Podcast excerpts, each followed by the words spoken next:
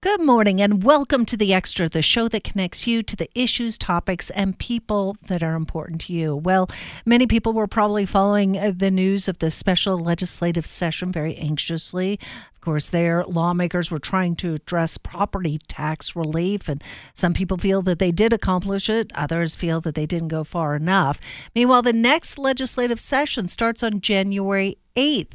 And so, as the year ends, we're taking stock of the legislative and policy priorities that shaped the business environment of 2023 and look at the focus forecast for possible trends likely to define agendas for 2024. So, joining us this morning with information on some of these issues, we're so pleased to have with us Dave Dazlich, who's Vice President of Government Affairs for the Colorado Springs Chamber and EDC. Dave, welcome to the show. Thank you, Shannon. Pleasure to be here. So let's talk about some of the trends uh, that we saw this past year and, and how they played out. Because uh, certainly, uh, I think a lot of economists are thinking right now we're heading in for a soft landing from uh, what had been thought to be possibly a recession. Uh, so, so right now, what do you see as being the trends when it comes to economy and public policy and the intersection and how it affects business? Well, certainly as we look at the 2023 session and a lot of the issues that'll be addressed again in 2024, there is a lot of concern, um, but a lot of optimism and hopefulness as well uh, for the economy at large. We have some trends that are following us from uh, the pandemic and before uh, relating to workforce uh, employment readiness. The state of Colorado still has something like two open jobs uh, for every job seeker at the moment, a balance that a number of legislators will be looking to address, whether that's through expanding existing workforce programs or seeing where aid dollars left over from the Inflation Reduction Act and other pandemic era programs could be directed. But we also want to make sure we are positioning ourselves for any kind of good recovery to be in uh, good fiscal shape. The state budget continues to be balanced, as is the Colorado constitutional requirement, and a lot of the legislators in Denver are taking a very cautious view towards spending in the in the coming year. Is that um, is that because I mean we we had so much of an infusion of cash of pandemic related aid. Is is that because lawmakers are worried you know what happens when the aid dries up as it has? That's certainly part of it. And in many cases uh, that aid has been gone for a couple of years now. But we were also able working with our uh, legislators to make some wise investments. The state's unemployment insurance fund is almost entirely paid off after legislation in 2022 and 2023.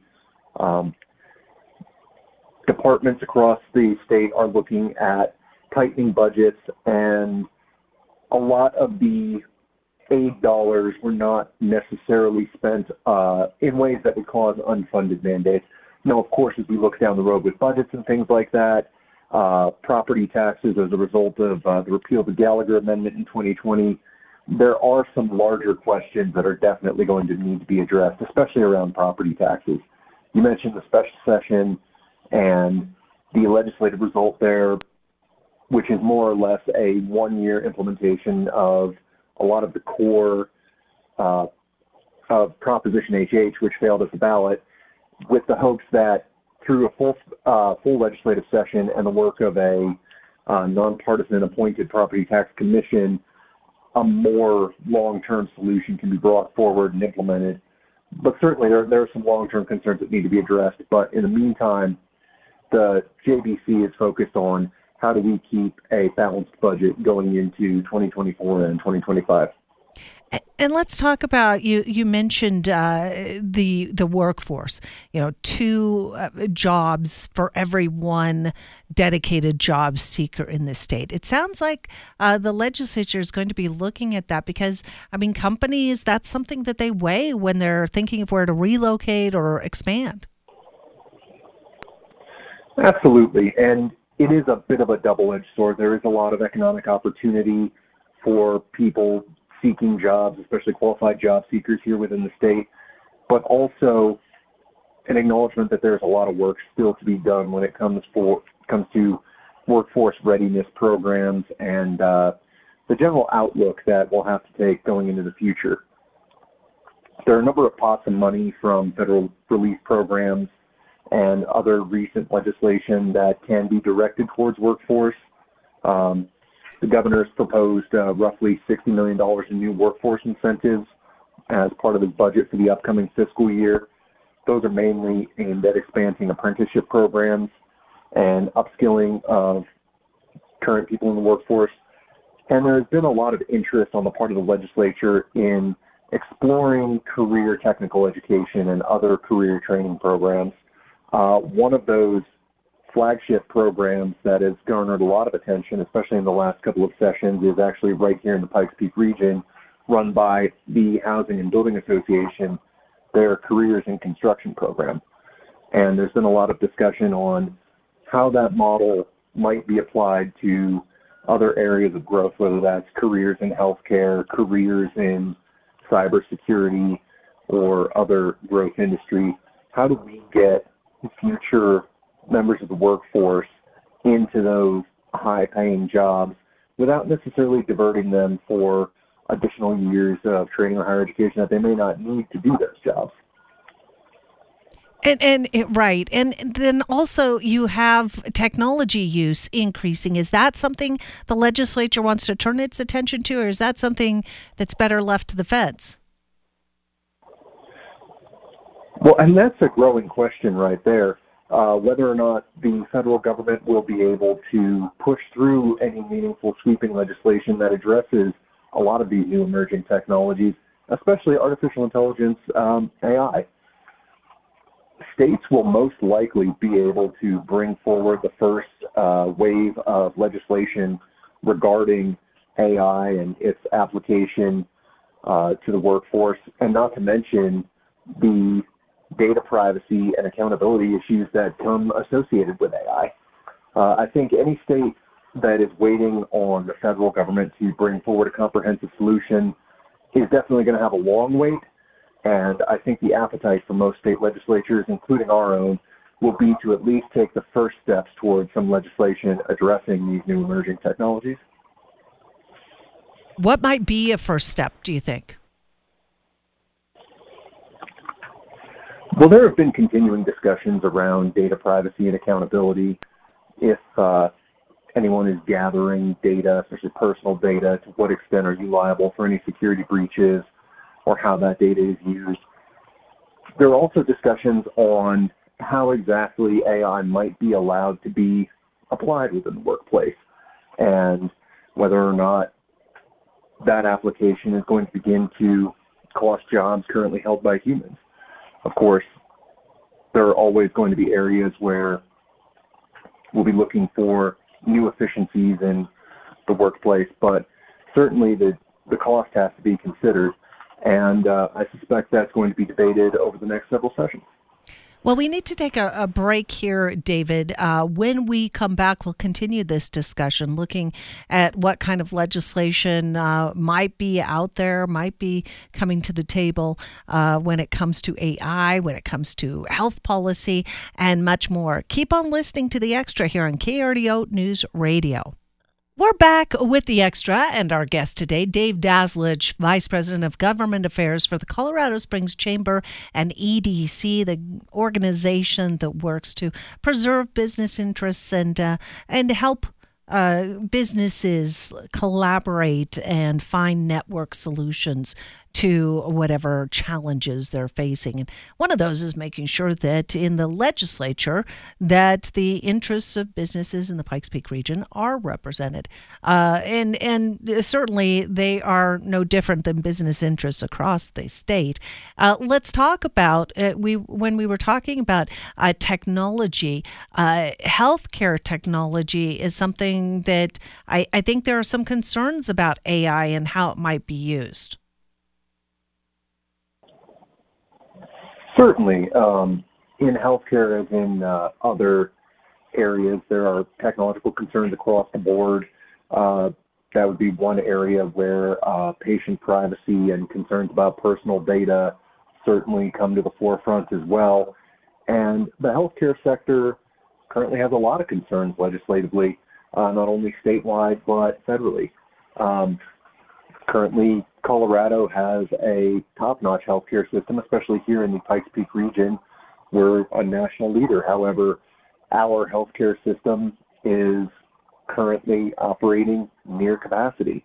We can deliver great patient outcomes, but there are concerns about how potential regulation could impact these healthcare systems, just how much flexibility there might be to accept additional costly regulations, and how that would play out in terms of uh, their ability to deliver service to patients in a region.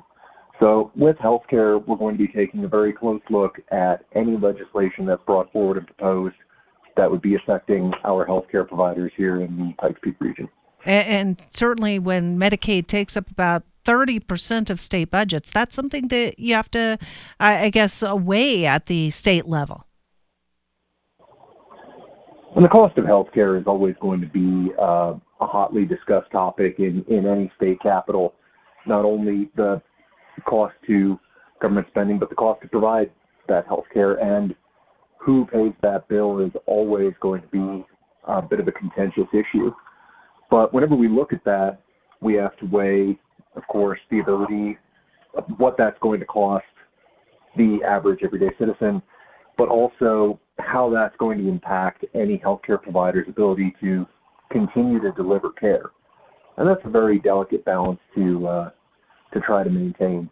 As we look at healthcare legislation, um, we looked at legislation last year that may be brought back forward this year again relating to hospital facility fees, uh, the ability for these hospital systems to recover the cost of keeping their brick and mortar locations open, and that's janitorial, security, uh, maintaining you know the backup generators that they're required to have on hand to ensure that uninterrupted power is available if there is uh, a blackout.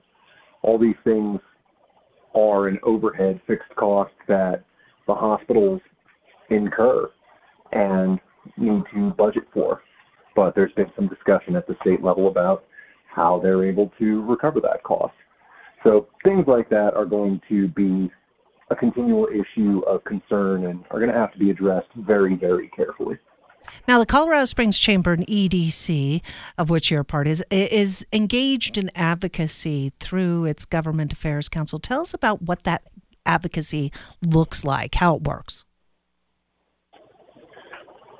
So, our Government Affairs Council is a group of 30 experts drawn from our membership across a wide array of industries and uh, expertise, largely with uh, government affairs professionals from various trade associations or areas of uh, critical industry that the Chamber and EDC is trying to attract to the Pikes Peak region.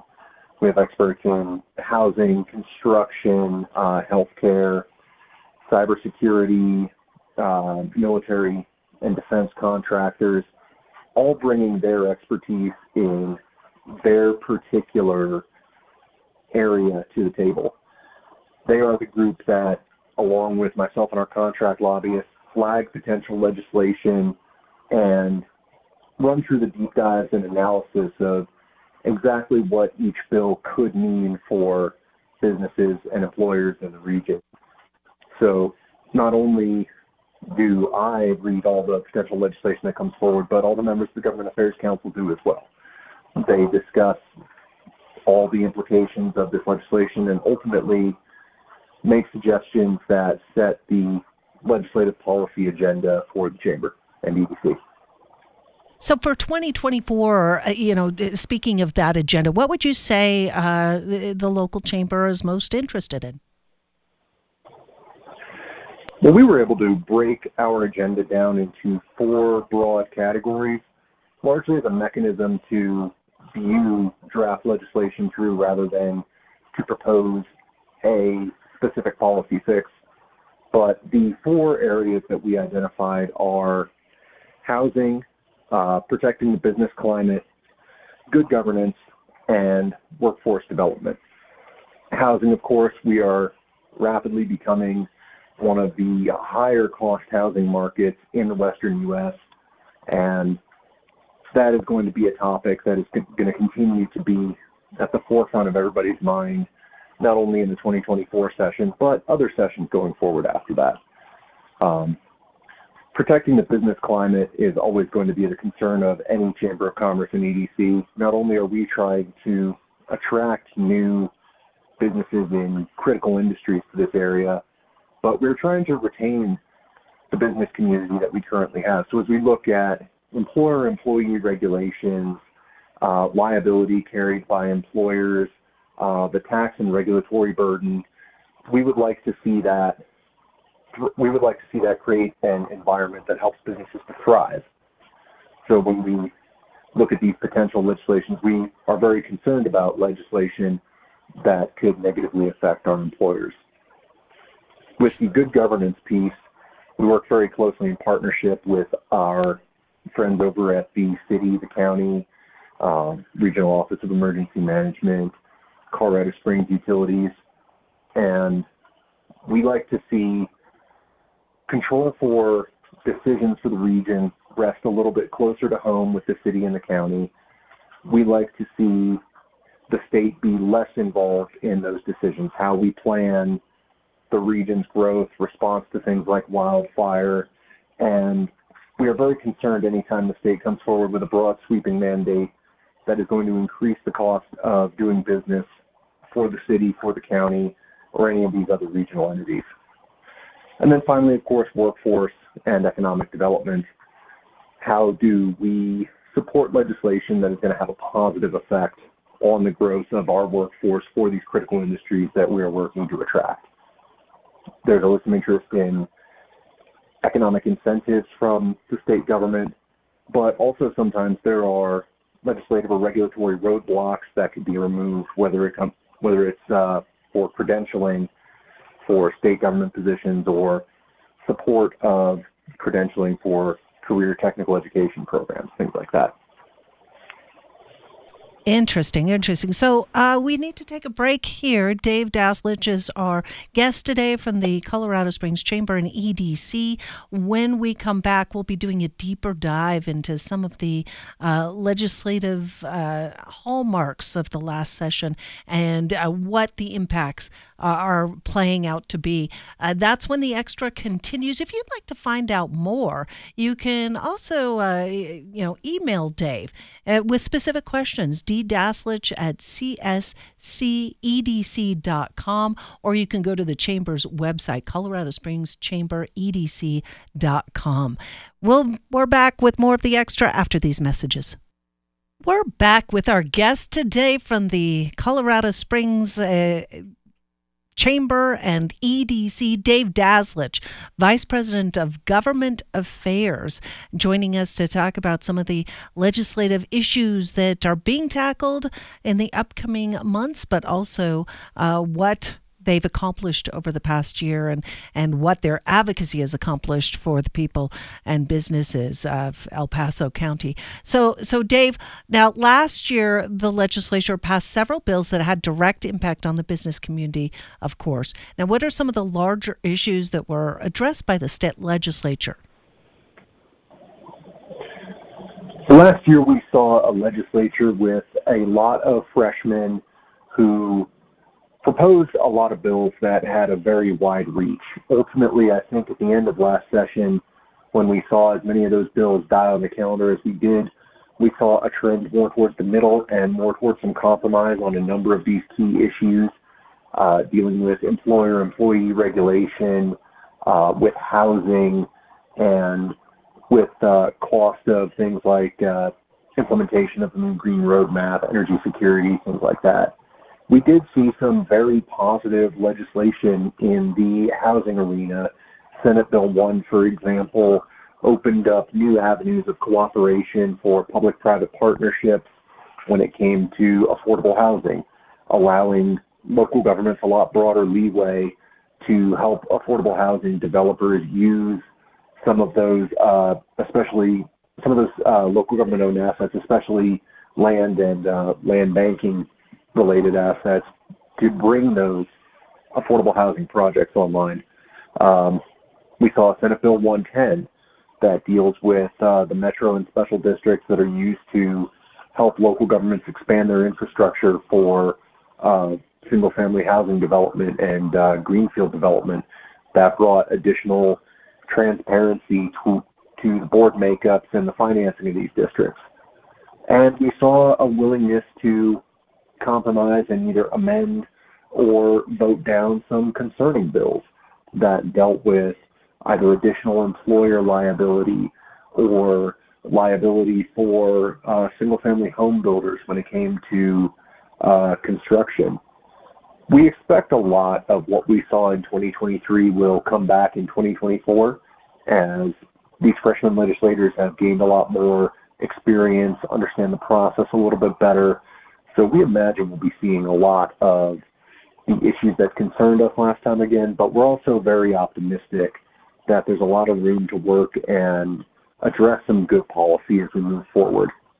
Because some of what you're talking about, they may have uh, been formed with the best of intentions, but may have unintended consequences that uh, might uh, cause you to quantify them or qualify them as as a negative for business uh, and business interests. Um, let's talk about childcare. Uh, as more and more people move away from remote work and businesses start requiring more in-person working, uh, what are some specific legislative actions that uh, the CDC uh, and Chamber got, the EDC and Chamber got together and got behind? During the 2023 session, we were uh, proud to advocate on behalf of House Bill 1091. That's the continuation of the Child Care Contribution Tax Credit. That's one of the tax credits that is available here in the state uh, for those who are spending on child care. One of the ways to help reduce the cost a little bit and incentivize those employers who do make contributions toward employee uh, child care costs. Uh, we were able to secure a three-year extension of that tax credit, and uh, very happy to see that. When when you come into a budget time where dollars may be a little bit tighter, of course, a number of tax credits come up for reexamination and discussion, and that's when we feel those dollars are a solid investment and do need to be put forward in the coming year, the availability of childcare is going to be a topic of considerable discussion uh, all across the state, uh, no matter the industry, as employers are looking for ways to get potential employees back into the office or to attract new employees. The question of affordable childcare or even just available childcare is going to be weighing heavily on a lot of people's minds. And discussions will be centered on the regulatory aspect. Is it simple and straightforward enough to for, for child care providers to set up within this state and provide quality child care easily?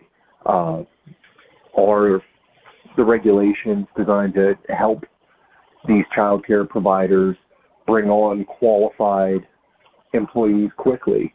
Or are are there still areas where we can remove some of these administrative obstacles while maintaining quality child care availability? That's going to be uh, where a lot of the discussion on child care goes this year. Now, uh, staying with uh, how to, I guess, uh, satisfy and keep uh, workforces uh, healthy and happy, uh, and and recognizing that there are many benefits uh, that veterans as workers bring to the Pikes Peak region. What are some of the legislative acts that have been focused on strengthening the military workforce and retaining veterans in the region? Well, of course, when it comes to our veteran workforce, especially here in the Pikes Peak region, uh, with the number of retirees every year who are coming into the civilian workforce, many of them bringing uh, decades of experience and security clearances with them. Uh, it's, it's critical for us to be able to get out ahead and make our region more competitive than a number of the other areas in the country. And one of the ways we look at that is veterans benefits and some of the tax credits and exemptions that they have, not only relating to veteran benefit pay, but uh, veteran housing exemptions as well, especially the property tax exemptions. Um, currently, when we look at exemptions not only for veterans but Gold Star families, when it comes to property taxes, in an area such as ours where those property values are increasing and in the wake of Gallagher, we're looking at increases in property tax rates. Every dollar that we're able to exempt is a dollar of a veteran's retirement benefits that go that much further and work that much harder towards keeping them in the region to fill some of those jobs in those critical industries, especially as we look towards the future with the securing of the uh, Space Command, the space, uh, yeah, with of Space Command for the region. We're going to have to have a firm, uh, firm actionable plan in place to how we're going to keep qualified uh, individuals here past their military service and into the civilian workforce. Indeed. All right, Dave Dazlich is our guest today from the Colorado Springs Chamber and EDC. We need to take a break here. When we come back, we'll tell you about a ranking that puts Colorado Springs in a pretty sweet spot when it comes to starting a small business. That and more when the extra continues. We're back with our guest today, Dave Dazlich, who's with the Colorado Springs Chamber and EDC. And we're talking about uh, the legislative uh, atmosphere in Colorado as we finished up with last year's session as well as the special session and moving into a new legislative session that starts on January 8th. Uh, let's talk about, though, how Colorado Springs is doing in terms of its own atmosphere, the business climate, uh, a new ranking coming out from Forbes. Tell us about this, Dave. Yes, we see a Forbes ranking where we are the 11th least risky city to run a small business in America. And I think that is a secret that is getting out, not only for small businesses, but some larger employers as well. Uh, in the past 22 months, the Chamber and EDC has seen a host of business attraction projects successfully closed, bringing in uh, advanced manufacturing, solar panel companies, cybersecurity companies, professional support and technology companies, as well as a startling number, or not startling number given this uh, statistic, uh, but a very encouraging number of small businesses that support the larger employers as well. A lot of that is due to our business friendly climate down here. We have a fair amount of space for new housing for uh, people in the region to live. It's a great place to want to work, and our regulatory apparatus between the city and the county is fairly straightforward with a lot of professional staff who want to see these small businesses succeed. Uh, that's a big part of why the protection of the business climate is so prominent in our legislative agenda we do have a pretty good thing going here in Colorado Springs, and we'd like to see that continue. Our mission is not just to attract new businesses, but to ensure that businesses in the area continue to thrive and continue to uh, work and and expand. Now, there was one uh, House bill that uh, was going through during the last session, uh, and that really was one that uh, it could have had big impacts. Uh, the Fair Work Week Employment Standards Bill. Tell us about that. Yes, House Bill 1118, uh, the Fair Work Week bill or the predictive scheduling bill, would have required employers in the hospitality industries uh, to provide at least two weeks of set schedule for all employees and face penalties and additional liabilities for workplace lawsuits if they didn't, incurring a fairly high additional operating cost in industries that are already running on fairly thin margins. Now, as we look at that bill, the sponsors talked about the number of employees for a business to be eligible, but as we look further into the bill, there are also provisions that would have raised liability for every employer uh, with hourly employees and increase the likelihood of workplace related lawsuits. When people like Forbes look at a business climate and bring these rankings forward, one of the key components that's included is the legal environment and how likely any business owner is to face some sort of workplace related lawsuit. Currently in Colorado, we have a fairly good regulatory climate and the amount of liability held by any, any particular employer is fairly reasonable. This is not to say that there should be no recourse for employees. Certainly, nobody, nobody here is saying that. But we definitely don't want to see employers taking on an unreasonable burden of liability that leads to increased insurance costs, additional lawsuits, and things that are generally discouraging towards small business ownership in the region.